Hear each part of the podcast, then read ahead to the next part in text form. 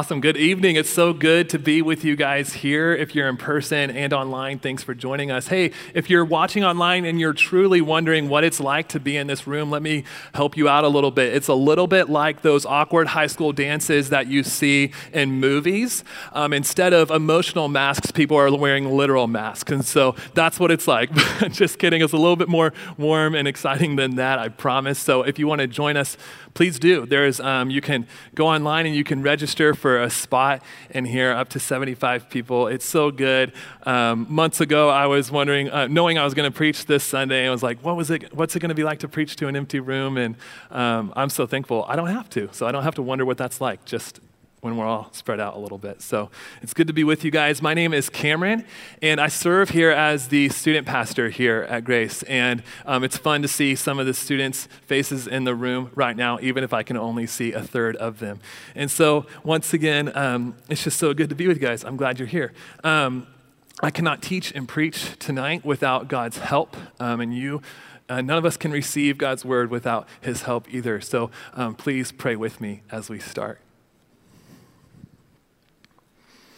Father, I pray for just that right now, that you would um, do what you do, which is come alongside us and help us and give us ears to hear and eyes to see, that your voice would actually be the loudest in the room, or that, that, that whatever I say um, that needs to be remembered, let it stick, and whatever, um, wh- whatever is not, um, meant to be that it would be forgotten as people leave this room, but over and above all else, that you would be glorified right now, um, that you would receive praise and honor and glory. So please help us. Um, we are weak and needy and dependent creatures. Um, we can do nothing apart from you. It is by your grace that we are here. Um, and we move and we have our being. So I pray all this in the mighty and holy name of Jesus. Amen. Amen.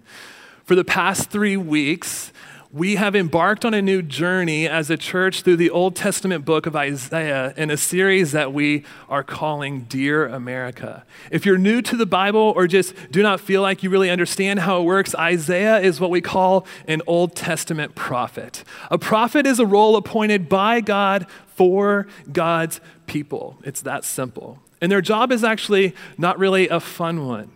It certainly does not pay well. The simplest way to describe it is that their job was to call an unfaithful people back to faithfulness in God. So imagine with me for a second that your whole life's work was to go to wayward Christians, point out the ways that they have been unfaithful, reveal to them all the ways that they have sinned and rebel against God and fallen short of His glory, and then call them to repent, which is a word that means to change direction or to turn from their waywardness and back to God. And then on top of that, telling them that if they don't, then they're destined for a life apart from God and therefore eternal death. That was, for the most part, the job of an Old Testament prophet. And the phrase the Old Testament refers to God's word before the life, death, and resurrection of Jesus. But the Old Testament was not completely void of Christ. In fact, Jesus is the fulfillment of the Old Testament. That's right. So that means the history, the poetry, the wisdom literature, the law, the prophets are all fulfilled in Christ Jesus. It all points towards him. The prophets also proclaimed God's message of future hope and deliverance. It wasn't all bad. In the Old Testament, Jesus is the yet to be revealed Messiah. Messiah is a Hebrew word that means anointed one or king.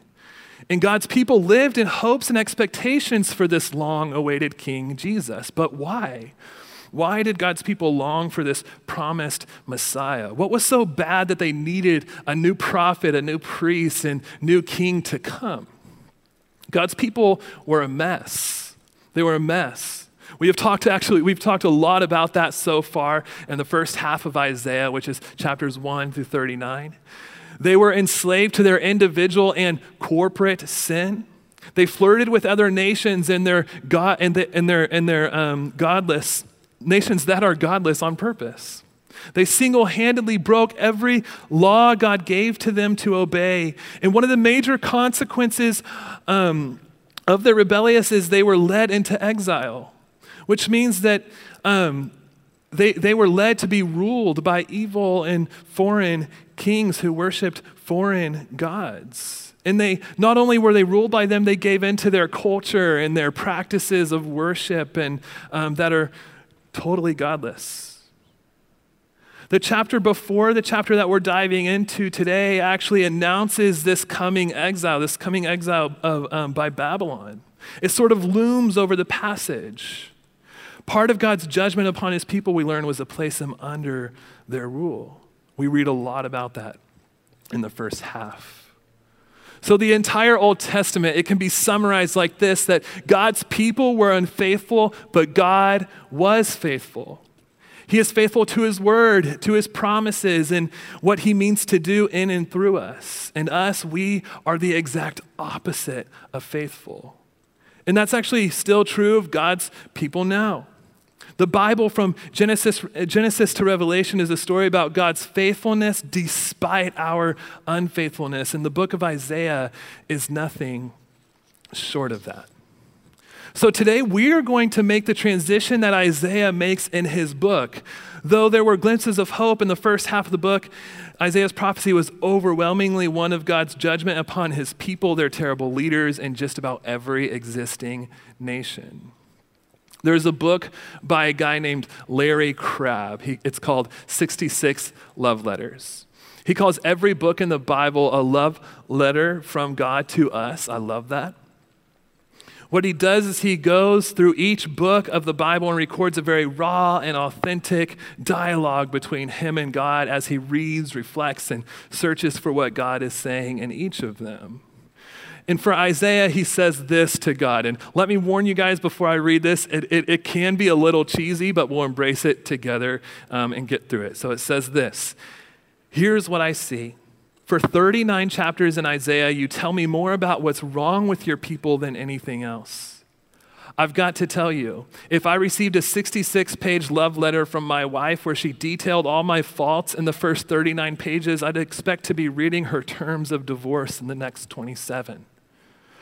The message you deliver in Isaiah's first 39 chapters and you repeat over and over is that you are holy and I am not. It sounds like you are about to tell me we're through. And it makes me want to find someone less perfect or maybe less fussy who'd be more likely to put up with me. But then you surprise me. You spend the last 27 chapters talking mostly about our wonderful future together and how much you want me to join you and looking forward to it and how and how someone you simply call your servant will make it all happen. God, what I feel when I read this is I feel slapped and then hugged. Slapped hard and then hugged tight. It catches me off guard, actually. Courtships usually begin identifying what one person finds attractive in another, then pursuing the other for a long term relationship. But you are so different, God. Maybe that's what you mean when you say you are holy. My hope and prayer for us as we walk through God's word of comfort this morning, sorry, tonight and tomorrow morning, okay, um, we will actually be surprised by him. So, what I want us to do is walk through these 11 verses of prophecy together, which is a declaration written in the form of poetry, and answer these three questions. Here they are. The first question is why do we need God's comfort. Why do we need God's comfort? Second is, what is God's comfort? What is it? And finally, who would be comforted by God? Why do we need God's comfort? What is God's comfort? And finally, who would be comforted by God? So now's the time that if you close your Bibles or whatever, that you would open those back up to enjoy me in Isaiah chapter 40 as we start reading through this text and walking through it together. So I'm going to begin in verse 1. Here we go. It says this Comfort, comfort my people, says your God. Comfort, comfort my people is a command here. What God is doing here is He's commanding someone to speak a word of comfort over Jerusalem. and He says this in verse 2 Speak tenderly to Jerusalem. It is important for you to know that as God is wanting to speak a tender word of comfort to his people, that they've actually abandoned him. They've turned their backs on him. They have worshiped other pagan gods and joined their rituals of worship and sacrifice. It's not like they've actually been crying out day and night, and finally God is answering as if he has to be coaxed or persuaded eventually. If anything, they were wondering if, if and when they will ever find that he cares for them still. We know they felt as though their ways were actually hidden from God and that he has turned his gaze away from them. But the opposite is true, and that's what this word is helping us see. He comes to them despite the fact that they have turned from him. He comes to them despite the fact that they have turned away from him. So, what you actually ought to be picturing as we read this together is a husband going after his wife who has abandoned the family. Or you ought to be picturing a mother going after her child who has, run, who has ran away with the family's wealth and squandered it. You ought to imagine God coming after you, even though you, under the weight of guilt, are trying to hide, run away, or just ignore Him. That's what we ought to be picturing. And before we continue, please notice that He doesn't come at them and say, Hey, you dumb, wayward people, stop running away. I'm going to love you. It's okay. Gosh. God didn't come to them in frustration. No, he says, speak tenderly. And thank God that he speaks tenderly to us. We couldn't handle it otherwise. And if you are hearing otherwise in your life, you may just need to be taught that God doesn't pin you down until you cry, Uncle. He doesn't do that. He comes to you in mercy and tenderness in the first place. In the first place, primarily. God is quick to listen and he's slow to speak. Don't believe or teach someone else otherwise. Man, we could end right there. That was pretty good, but we won't. So look with me, um, continuing in verse 2. It says this It says, Proclaim to her, her being Jerusalem, that her hard service has been completed and that her sin has been paid for, that she has received from the Lord's hand double for all of her sins. So here we have it. Here in the first few verses, we have every reason that God's people are in desperate need of this word of comfort. God, in His great mercy, is commanding someone to speak this word, His word of comfort over them. And what are the reasons? Why?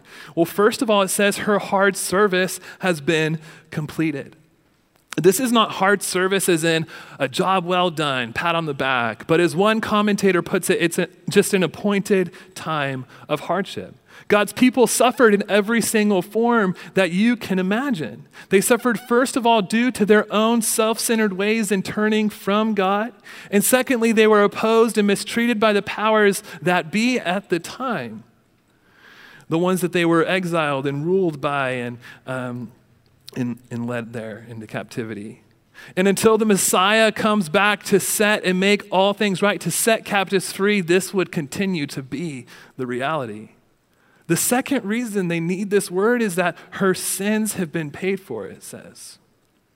Before the final and sufficient atoning sacrifice of Jesus Christ, the Son of God, God's people still had to atone for their sin and their iniquity and transgressions. Well, they didn't have to, but God did it because He always provided the sacrifice. That's important to understand. But the point is that blood still had to be spilt to, de- to deal with their sin. So they lived according to a sacrificial system. Over time, and after seemingly endless sacrifices have been made and so much blood spilt, you may think, when is enough enough? When is it enough? And that's actually exactly the point. Yes, living under the burden of a world bent inward and opposed to the heart of God is exhausting. It's exhausting. And we're part of it. Hence the need for comfort. Lastly, she has received from the Lord's hand double for all of her sins. This communicates that God has, in fact, judged, punished, punished, disciplined, and dealt with the consequences of their sin, though not necessarily in a final sense, but present continuous. Isaiah 40 is not the final word spoken and boom, all things are made right. No, we need Jesus for that. Amen.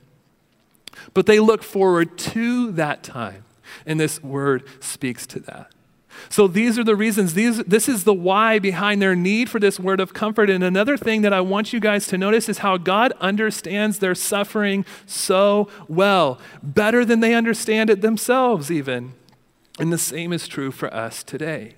You need to know that, and, and you need to hear that God sees you, that He knows you, and that the good news is He sees you for who you are fully, nothing hidden, and He fully loves you at the same time.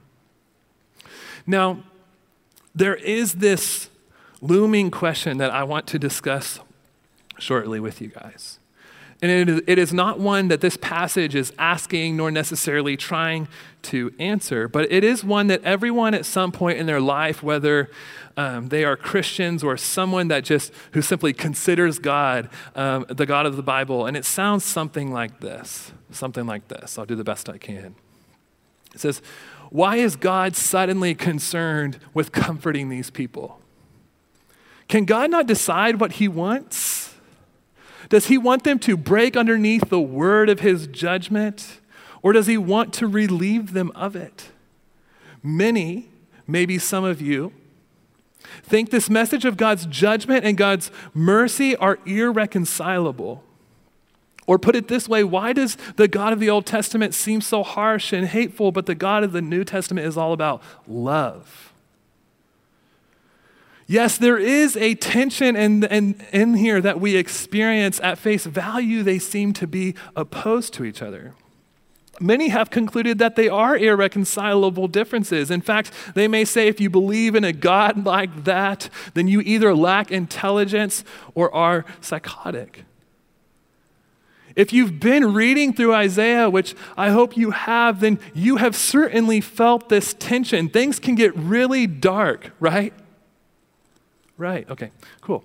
And things get really dark, but then there's this beautiful, compelling, and hopeful word about the future. I want to name that tension. So, what is it? Do we believe in a God of both great hate and great love? Does our God have some sort of cosmic split personality disorder? Or is there some way to settle this tension? My goal right now is not necessarily to make the rest of this sermon about this. There actually are plenty of different biblical scholars and pastors and resources out there you can listen to and or read books on questions like these. But what I want to do is I do want to offer you guys a few thoughts. And these thoughts are actually meant to be more of heart checks as we approach this apparent tension or conflict. The first thing that I want to mention is that for many, when it comes to this question, there is a fundamental issue of wanting to fashion God into your own image of who you want him to be instead of who he actually is. We all struggle with letting God be God. Doesn't matter how strong your faith is. At one point, I worked for a church camp, and during one of our staff Bible studies, our program director said he refuses to worship a God who would basically ever allow for someone else's death or ordain it or oversee that. Once again, the fundamental issue with this is our desire to define good and evil for ourselves apart from God which is man's original sin in the garden and remains to be our greatest temptation now. I'm not saying it's a wrong question to ask. I'm not saying that. But for everyone asking it, including myself, we need to examine our own hearts and ask whether or not we are trying to be God instead of letting God be God. Secondly, two more thoughts, guys. The next one is, is praise God that he punishes and destroys evil. That's a good thing. Some people come at this question as if they only want a God who promotes good things without punishing evil. I would ask, how could God be loving if, in all of his might and power, he did not destroy evil? The root issue, once again, is that what God calls wrong is not what you would call wrong. We cannot have a God who is loving and who does not destroy evil and judge it. And let me be clear, it is just as wrong to only want a God that destroys evil, which leads to my last point. Not of the whole sermon, but just this part, okay? I promise. God's mercy is more offensive than his judgment. God's mercy is more offensive than his judgment. Here's the deal some people would not like the message of the cross if they knew just what sins the blood of Christ atones for. Hint, every sin imaginable. The Bible, the Word of God, is not uh, is the only text that presents to us the depths of evil that resides in the heart of man and exactly what God intends to do about it. See, apart from God, we would not understand evil is evil, and we sure as heck would not want to see mercy given to those who have done horrible things. If we really knew the evil God's people participated in amongst other nations, if we really knew what their faithful unfaithfulness truly included, we would be offended by this word of comfort. But this is exactly how God works. And the same is true for us today. In fact, a glimpse into all the evil God has pronounced judgment upon in Isaiah and otherwise is at the same time a way for us to look in the mirror at ourselves and the corruption of our own hearts consumed by self centered desires and ambition. But then his word tells us, but, but, I am rich in mercy if you don't know how Ephesians chapter 2 puts it, you ought to. So I'm going to read a little bit of it for you, starting in chapter 2, verse 1. It says this You were dead in the trespasses and, and sins in which you once walked following the course of this world, following the prince of power of the air, the spirit that is now at work in the sons of disobedience, among whom we all once lived in the passions of our flesh, carrying out the desires of the body and the mind, and were by nature children of wrath like the rest of mankind. I just read to you verses 1 through 3 which is the story, summarize the story of Isaiah chapters 1 through 39, by the way. Studying the Bible is fun when you can notice little similar structures like that. Just a little side note. But continuing in verse 4, it says this But God, being rich in mercy because of the great love with which He loved us, even when we were dead in our trespasses, made us alive together with Christ. By grace you have been saved, and raised us up with Him, and He seated us with Him in the heavenly places in Christ Jesus, so that in the coming ages you have been saved. Sorry, he might show the immeasurable riches of his grace and kindness toward us in Christ Jesus. I just, I just now read from for, um, 4 through verse 8 for you guys. And that summarizes the future hope that the book of Isaiah is looking towards. That's exciting. That is really exciting. Look back with me to verse 3 of Isaiah 40. And as we do, um, we are now looking and making a, the shift over to what, what, what is God's comfort. Okay. Verse 3 a voice of one calling. So from here on out, we have three different voices as heralds, proclaimers of God's word of comfort, and they tell us what God's comfort is. The first voice says this In the wilderness, prepare the way for the Lord, make straight in the desert a highway for our God. Every valley shall be raised up, every mountain and hill shall be made low. The rough ground shall become level, the rugged places a plain and the glory of the Lord will be revealed, and all people will see it together, for the mouth of the Lord has spoken. So, this first voice is proclaiming a future event when the glory of the Lord will be revealed. That's in verse 5. And all will see it. But not just in bits and pieces of his glory, like a manifestation there and a little of manifestation over there. Yippee! No the fullness of his glory, all of his glory, all of it. And when you see it, you won't be struck down or faint upon witnessing it. You will be comforted. You will be comforted. If you notice, he says that the mountains and hills will be made low, not like Mount Rainier or anything like that, though. Um, he just means like all the other ones. So this is actually not literal.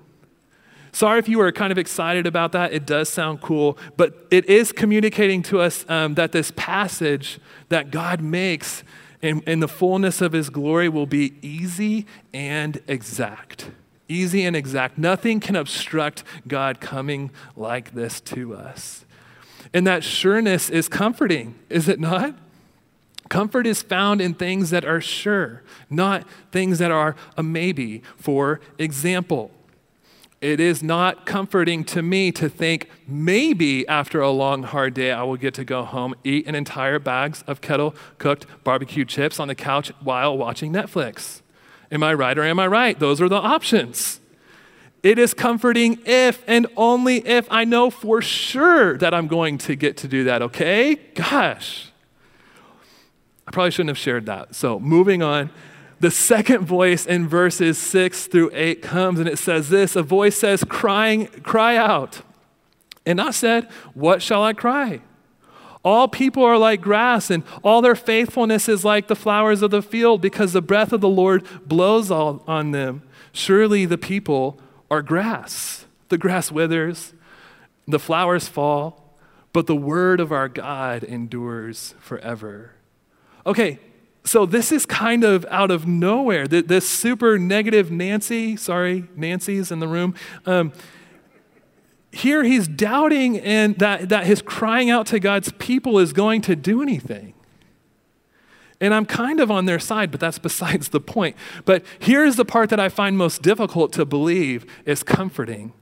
If someone were to ask you, hey, how does the Bible describe humans? This is totally not the first place that you would probably go. These verses compare human life and faithfulness to grass and flowers.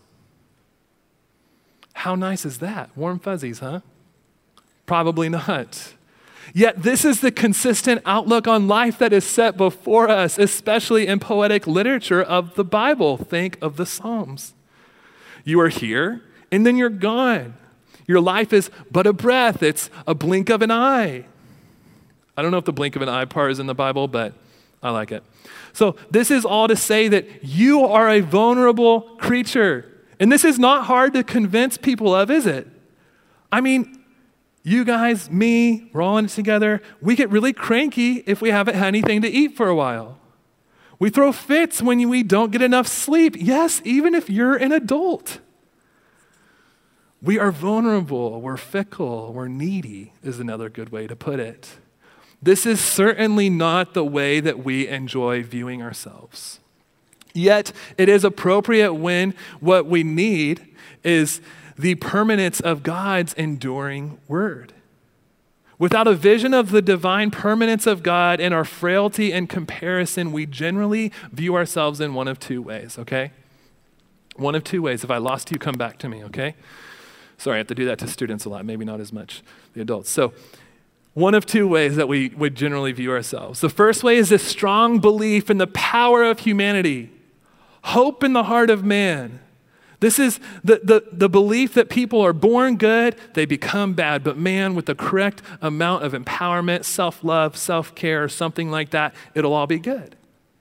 You are capable of so much. All you need to do is believe in yourself and get to work. I mean, come on, if there is a God, He's totally on your side. It sounds like that. You guys, this, this view, our, our world is currently obsessed with this message and outlook on human life. I mean, everyone is now, nowadays is a motivational speaker or influencer. Everyone knows their stuff, right? All are puffed up with pride. And that, that's a good thing because it will bring about the best in everyone, right? And as long as you love and live out who you truly are. And how do you figure out who you truly are? Well, just look inward long and hard enough, and you'll figure it out. It'll come to you eventually. And this is what is called the ideology of self revelation or self actualization. It's the idea um, that truth comes from within. And this world would be a great place as long as no one would infringe on anyone else's self revelation. It says, forget God's enduring word. What about yours? I wish I could spend the next hour just explaining how faulty and empty the, this message actually is, but suffice it to say for now that this is a totally bloated view of humans. It makes us godlike without God. It suggests everyone is Lord of their own life, that it's all up to you. And I'll just speak from my own experience. I've made way too many mistakes to ever believe that to be true. I have also been mistreated by too many people to ever believe that that is true. Its faultiness seems so obvious, yet we have such a hard time giving in, not giving into it, especially in subtle ways, because it is the dominant message everywhere you look. So, is the alternative view better? No, but it is closer. It is closer. The second view is this one of hopelessness. It's basically what we just read in verses six and seven all people are grass and you wither, woohoo. Um, and it's that message of um, fickleness and frailty without the last line of verse 8, which says that the word of God endures forever. If all lives just end in ruin, if they all just wither, then who really cares? And wouldn't it just be best to enjoy the happy moments, then expect some bad ones to come, of course, yes. Otherwise, live it up however you see fit.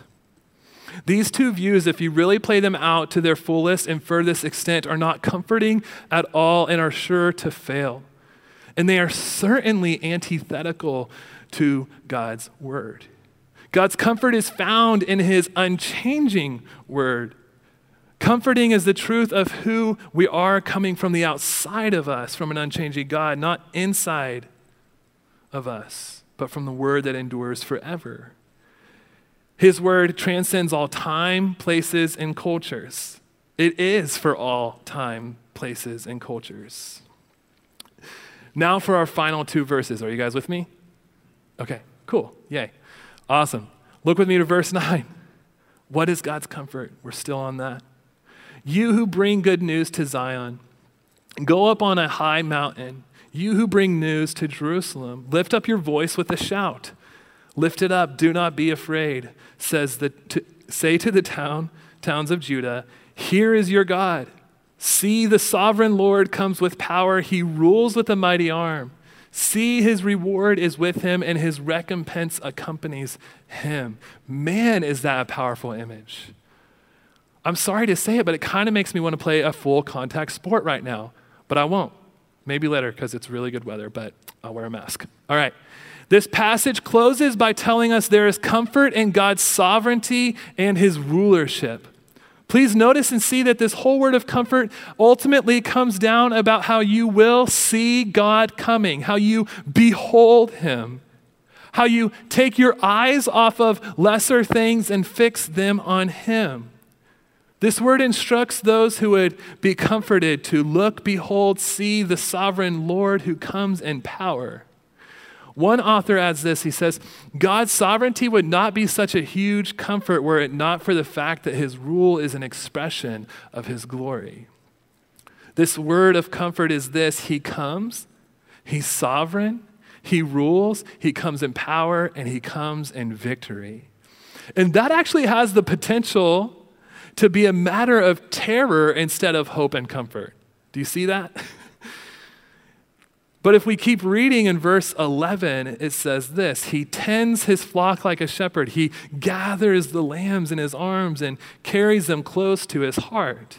He gently leads those that have young. My question for you guys, my question for us is do you see God this way? Do you know not just that he comes, but how he comes to you. Not just that he comes, but how he comes to you. He comes in the fullness of his glory, which you're meant to look, to see, and behold. The comfort of God is just that seeing him in the fullness of his glory. You must behold him. And I'm just going to repeat this one more time because it matters that you guys hear this. He tends to you like a shepherd. Do you believe that? He gathers you in his arms, he carries you close to his heart, and he gently leads you. I don't care if you're an old Christian or new or exploring or wondering what it's all about. Take some time this week to dwell on Psalm chapter 23. It is that psalm of King David that verse 11 reflects upon, actually. If you know Psalm 23, you look at that and you go, uh huh, okay, I see that. That's cool. And if you don't know Psalm 23, read it, dwell on it, know it. Especially if you have felt like you have been in a space of darkness for quite some time now. Or if you're just now entering into a season that you have no idea what's coming, you have no idea what's going to happen. In fact, you might feel lost. God actually wants to meet you in that space as a good shepherd.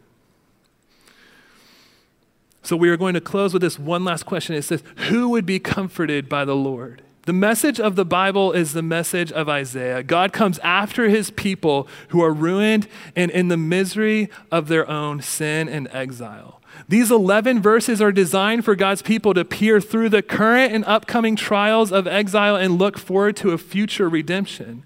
This was their hope that God was going to come. He would rescue them. Nothing would stop Yahweh from coming in victory and getting what he wants.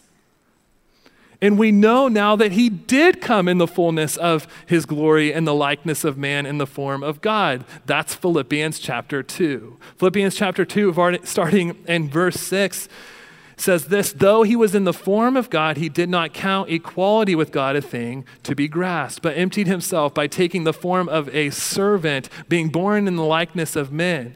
In being found in human form, he humbled himself by becoming obedient to the point of death, even death on a cross. Therefore, God has highly exalted him and bestowed him on the name that is above every name, so that at the name of Jesus, every knee should bow in heaven and on earth and under the earth, and every tongue confess that Jesus Christ is Lord to the glory of God the Father. Jesus, He is the fullness of God's glory. Hear this from cha- Colossians chapter 1, verse 19. For in Him, Him being Jesus, all the fullness of God was pleased to dwell, and through Him to reconcile to Himself all things, whether on earth or in heaven, making peace by the blood of His cross. Jesus is the promised comfort of God that we read about in Isaiah chapter 40. When he says, when it says, see and behold, he will come in the fullness of his glory and the sovereign one and in power and in might. His ruling arm, what does it look like? It looks like Jesus, exactly like him. Not just a little bit or in part. He was the exact imprint, the exact nature of God without exception. He is Lord and He is King, yet He lived His life as a servant in perfect obedience to God, unlike us. He was obedient to the point of death on a cross, dying the death that our sins deserved. He defeated death by resurrecting from the grave. And so that in Him, not only are our sins destroyed, but we have new life. You see, the tension of God's judgment and God's mercy are reconciled through Christ on the cross. So, who would be comforted?